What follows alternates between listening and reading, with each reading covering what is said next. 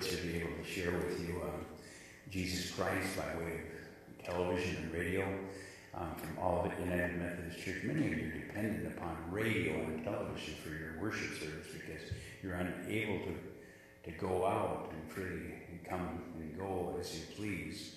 So it's a real honor and a real privilege for us to be able to minister to you by way of radio and by way of television. If you have any comments about how we can improve our worship service, we certainly accept those comments. We, we thank you for your prayers and your presence, and for, for your gifts, and if at any time you would um, have a little extra cash, you know, direct it this way. You know, we're just really going from day to day and week to week. I want to continue in my series today. Um, again, some of you have mentioned, you know, why don't you mention your name? I my name is Randy Tabor, Dr. Randy Tabor. I've had that name for close to 68 years now. Um, no name change. But I want to emphasize, you know, I'm, I'm, hoping that I can bring it to a sense of closure in this message by way of radio and television. I brought up three points last week to you. I don't know how many of you remember them. I'll just mention it again about salvation and separation and sanctification. I really emphasized salvation last week, and I'm going to try to get through just in the next few moments the um, impact that separation has in sanctification, what that is. You talk to a normal individual on the street corner, you ask them about salvation, they have a hard time explaining salvation. Then you ask them about separation, and they thought, oh, separation, what's that? And, and in sanctification, I hope to make that more clear. I want to um, preface all my points by saying that now no one is perfect, even after they have been saved, and God will punish um, sin, but He can eradicate sin, you know, the penalties by the blood of His Son, the Lord Jesus Christ. And that punishment, that chastisement will may come somewhat in His life, some of the things that, you know, we've really foolishly done. But God forgives our waywardness and our prodigalness. But he still, we will still be a child of God and will someday find a home in heaven. So the first great word that I shared with you last week was salvation. Second great word is separation. Now we're facing a society that has a great deal of problems, even theologians, even biblical scholars, even preachers Sunday school teachers have a hard time um, with separation. They think that everybody should climb an ark and kind of float it together. But judgment is coming. Listen to 2 Corinthians chapter 6, verse 17. Wherefore, wherefore, come out from among them, and be ye separate, saith the Lord, and touch not the unclean thing, and I will receive you. I will receive you. Paul here was talking to Corinthians, was talking to you and I today in, in a society that we live in. Rather than Christians going into the world, the world is coming into Christians. Rather than the church going into the world, the world is coming into the church. It says that they lived, uh, Paul lived in one of the most wicked cities in the ancient world. That was the Corinthian church. They lived in one of the most wicked cities in the ancient world, and some of them had been saved, but they were still yoked with unbelievers. Doing the things that sinners did, going to the places where sinners, sinners went. And Paul knew that they would have no influence or spiritual power as long as they did those things. So he quotes the Lord as saying, Come, come ye out. Come ye out from among them, and be ye what? Separate. Separate. Now, some people, I'm hoping none of those listening by way of radio or television, some people make separation a negative thing. They say, I don't dance, I don't drink, I don't smoke, I don't chew, and I don't go with anybody that chews. I don't go to lewd movies. And therefore, they think that they're leading separated lives. But that is not enough. We must not only turn our backs on world, we must live lives that are positive for Jesus Christ, that, are, that has a, a sense of sweetness of spirit and of love for everyone. You know, the I've mentioned, and I don't know if it's a Randy Tabor thing, but you know, there's three words that I'd like to emphasize in the future. Do we criticize and condemn? Or are we concerned about? Or do we celebrate? And you can kind of put that in this whole same sex situation and issues. I hope that you and I aren't in the criticism and condemning circle, but we're concerned about those. And certainly I don't want you to see be in the celebration of that policy and practice in life. Some people, some people say certain things. But that's not enough. We must not only turn our backs on the world, we must live lives of positive Christian consecration and service, combined with a life of sweetness of spirit and, and love, love for everyone. Just to refrain from wrong makes one a neutral person. Just to refrain from what is wrong puts you in that neutral pers- person. I grew up, you know, man, for the first, um, up until probably about 75, I grew a, a straight stick. Know, I, I was kind of a Ford man, and I drove Cobra Jet Torinos and four speeds.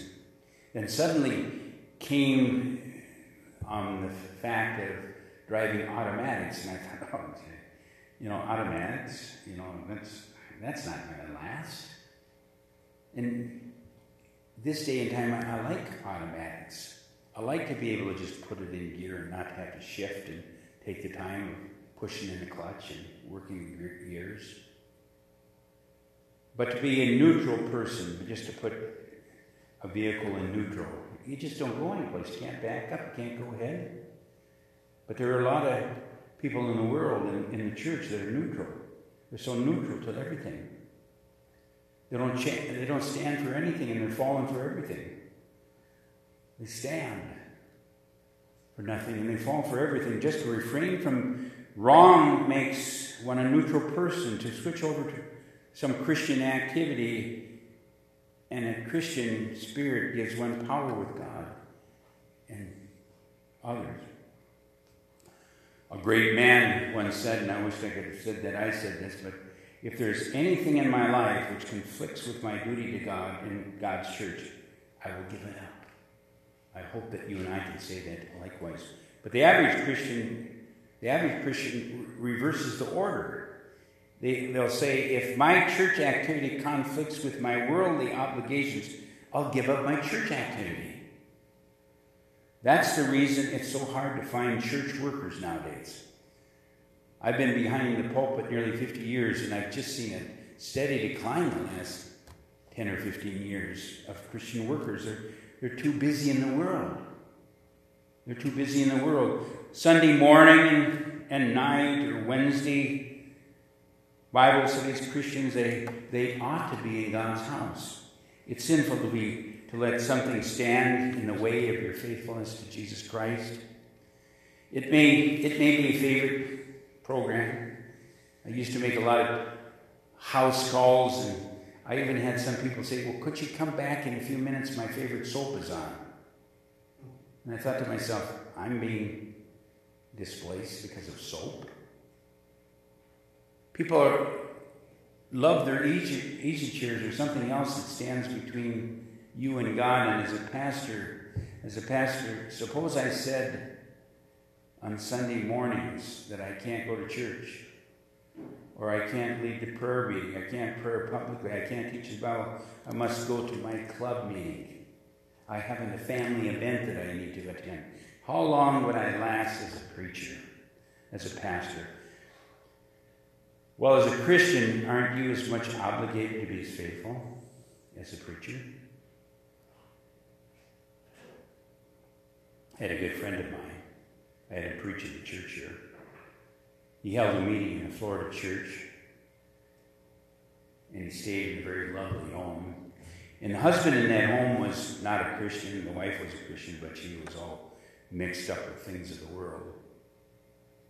And one night,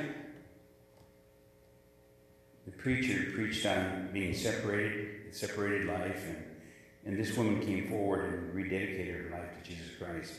And the next morning, she um, resigned from all of her worldly, worldly connections.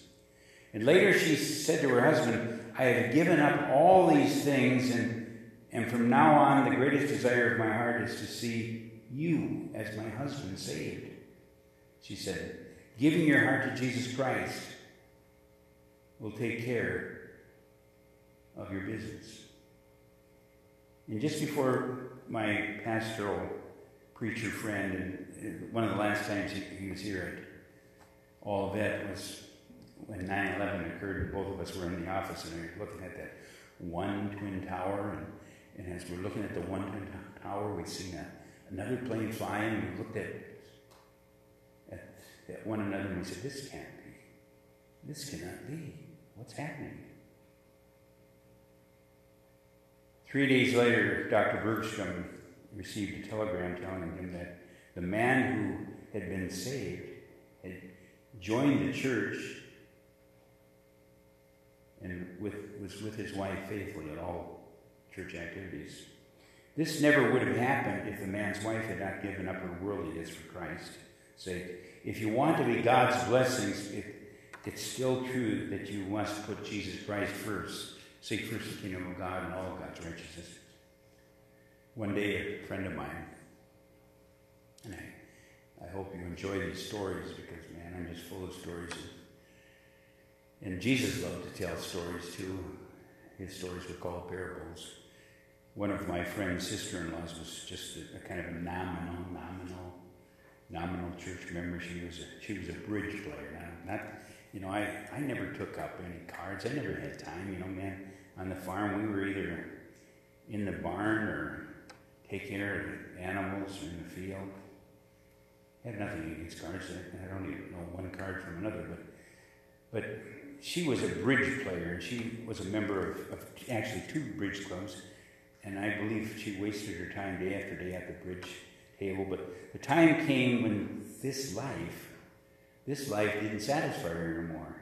She she went to a woman whom she knew to be a consecrated Christian, and she invited her to attend a revival where, where a friend of mine was preaching. And, and when this preacher friend, friend gave the invitation, she came forward to rededicate her life to Christ.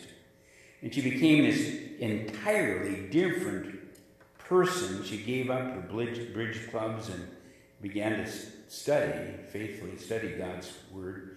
She became active in her church. She taught a class of women in the Sunday school. She became deeply, deeply interested in, in missions, and she actually even served on a, on a faculty at a seminary for black, black preachers. And she's now a very dedicated Christian, and her life has been a great influence on her friends and family. Do you want to have a godly influence on your friends? Do you want to be the salt and the light of the? Now, there are two points here. First, when she wanted some spiritual help, she didn't go to her bridge partners. She didn't go to her bridge partners. She went to a consecrated Christian. And second, when she began to live the separated life, she was able to be of service in the church, to serve God and to serve others. And the worldly nominal Christian is of no help to anyone. Now, there are two desires that fill the hearts of some people. They want to serve in some way and they want to receive some notice. Many of them join worldly organizations to satisfy their desires. Yet the best place in the world to serve God and others is in and through the church. You may not get your picture in the paper, but God will notice it in heaven and reward you in the here and the hereafter. And the things of this world are so very fleeting. The service you render them will die with the setting sun. It's what you do for Jesus Christ that counts. And when you meet Jesus Christ at the judgment seat, Jesus Christ will reward you, not for your club work or your lodge work or your civic work, but for what you did for Him on earth for all eternity. So we see that separation along first with salvation, then separation. Salvation is this great word for the Christian. Separation from the world, separation unto Jesus Christ. The last great word, along with salvation and separation, the third word is sanctification. I've often surveyed Christians and I've asked them to give me a definition of sanctification. And very few people have passed the test. 1 Thessalonians chapter 5, 23 says, And the very God of peace, and what great gift you and I seek today in the world and in our lives. But, and the very God of peace sanctify you, sanctify you wholly.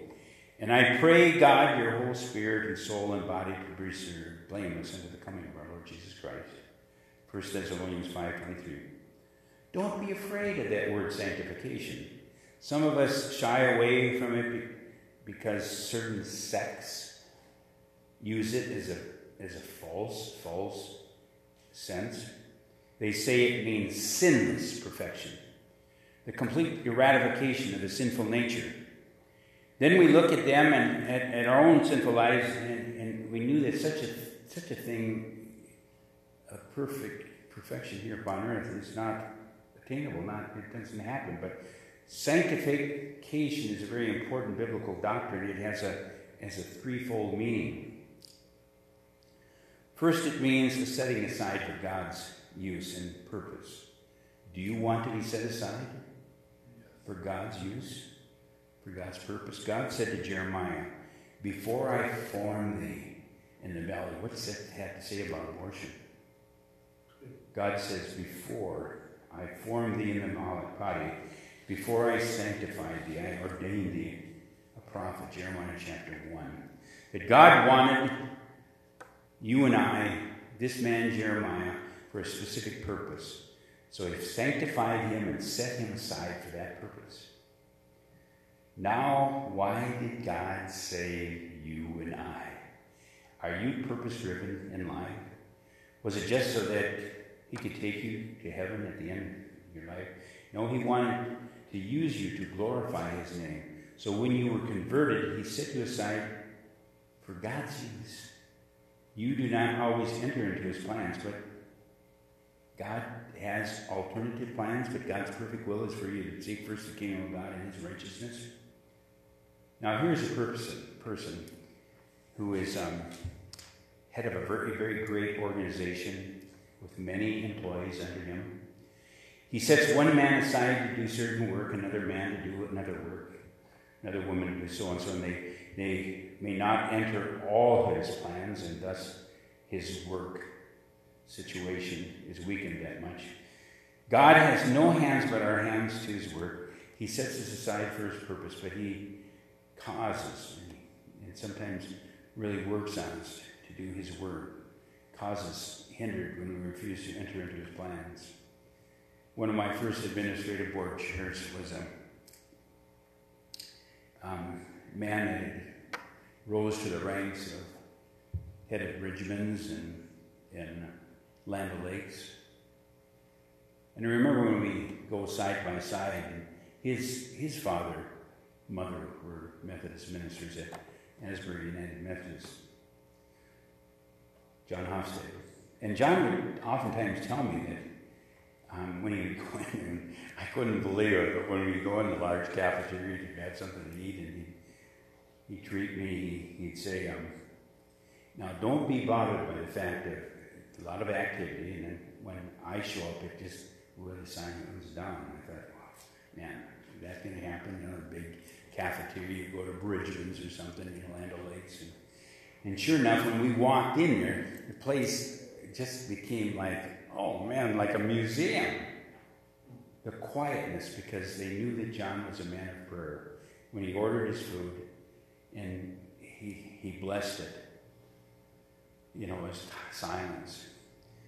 I remember one time John says that when he was growing up, he went over to a neighbor's place, and the neighbors there sat down to eat, and they just went right straight for the food. And his parents asked him, asked John, you know, John, what was it like going over to so and so neighbors? And John says, man, they're they're just like um, Mutt and Jeff. Mutt and Jeff were dog dogs that they had. They're just like Mutt and Jeff. The minute you sit down the food, they just man, they just gobble it down without saying grace. A paintbrush may be set aside to paint beautiful pictures, but this never happens unless the brush is yielded to the artist's hand. A fountain pen may be set aside to write beautiful poems, but never unless that pen is yielded to the person's hand. A mighty organ may be set aside to play beautiful music, but never unless it is yielded to the master's, musician's touch. And you and I, yes, you and I have been set aside for God's use, but nothing worthwhile will, come out of our lives unless we yield ourselves to God's touch. Yes, sanctification is that act, is that act whereby we set us, ourselves aside for the use of Jesus Christ in the church. Then sanctification is this progressive work of growing in grace. The Bible teaches us that it's a natural thing for us to grow more like Jesus every day. Once we, we're endued with the Spirit of God, this growth is grace, is that progressive work of sanctification. The sad thing about many people is that they are no better Christians and no more like Jesus than the day they were converted. Someone has said that sanctification is almost a Christianizing of the Christian. I think that's a good definition. I have seen a little boy who looked like his father as, as he grew up and became more like his father. And by the time he was 21, he was a carbon copy of his of the older man, the father. Both they they looked and they did things similarly the same. When we are born into the family of God, we don't look much like Jesus. But as we grow in grace, we look more like Him. We behave more like Him. We try to live as He did, to carry out His principles, to live as He did. Now, there are several means of Christian growth. First, there's the study of God's Word. It, it points out our defects and helps us to correct them. Then there is prayer. The person who never talks to God never grows in grace. Then there is faithfulness to Christian duty. This means church attendance, worship, right living, serving wherever we can, witnessing for Christ, bringing our tithes and our offerings to Him. I have not finished, but I just have to close. Let us pray. I have seen a grown man with the mind of a child, and I know this has brought sorrow to his heart. So if we grow in every way and fail to grow more like Jesus, this must bring sorrow to the very heart of God. Finally, sanctification reaches its final stage at Christ's second coming. For the Bible says in 1 John chapter 3, to beloved, now are we the sons and daughters of God, and it doth not yet appear what we shall be. But we know that when we shall appear, we shall be like Jesus, for we shall, we shall see him as he is. And as we have borne the image of the earthly, we shall also bear the image images heavenly. Someday, we who trust Christ as our Savior are going to be just like Jesus. We will not grow like Him in this world, but in a moment, in the twinkling of an eye, as we go up to meet Jesus, we shall be changed. We shall become like Him. Physically, mentally, and spiritually, we shall be changed. Then we will be absolutely perfect. Our salvation will be complete. Our sanctification will be perfected. With every head bowed and every eye closed by way of television and radio. The ABCs of salvation is that A, we need to admit that we've sinned. We need to be believe on the Lord Jesus Christ. And then we need to confess him as our Lord and Savior. Every head bowed by way of television and radio, let us say that prayer. Dear Jesus, forgive me of my sin. Come into my heart and life. Be my Savior and Lord. Empower me by your Holy Spirit. In Jesus' name. Amen. This time, Mike, if you please come. As we um, continue by way of radio or television, we consider it a real privilege here at Olivet United Methodist Church. And some may be viewing by way of radio and television and um, YouTube. And we just appreciate your prayers and And the church continues to go on, even though, in spite of the tremendous fears that are going on in the world. Thank you. I'd like to continue on uh, Pastor's, I call it S cubed. Separation, salvation, and sanctification. The truth is, God cannot even be in the same dimension of us because we are imperfect and sinful. Even if we think we're not, we are. But you know what? Jesus bridged this bottomless gap of separation from God. And now we get, not only can we be with God, but we are welcomed by God because of what Jesus did when He bridged the gap of separation between us. The second S is salvation. Like I said, there's an impenetrable, bottomless gap, a, chasm between us and God. We cannot go to see God, and God cannot have, invite us to go see Him without the salvation that we receive from His Son Jesus Christ.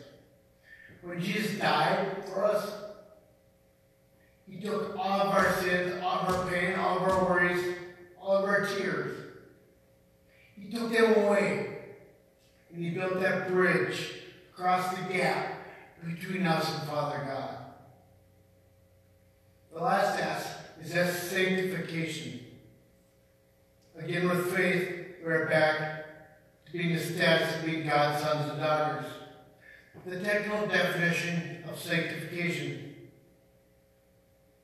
is the state of, state of proper function, to make holy. Through our faith in Jesus Christ, we are restored back to being the sons and daughters of the Most High God, Father God. And we're made holy. Holy, that word means separate. We're separate from the world, separate from the, all the non-believers, from all the sinners. That doesn't make us better people. That simply brings us back to communion with God, our Father. And we are made holy and spotless in His eyes through our faith in His Son, Jesus Christ. Thank you.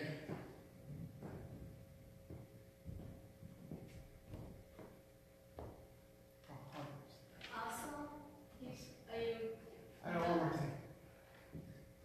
Just close down, I want to say, go forward and worship the Father and use the Spirit. Thank you very much. that is a cut. Good job.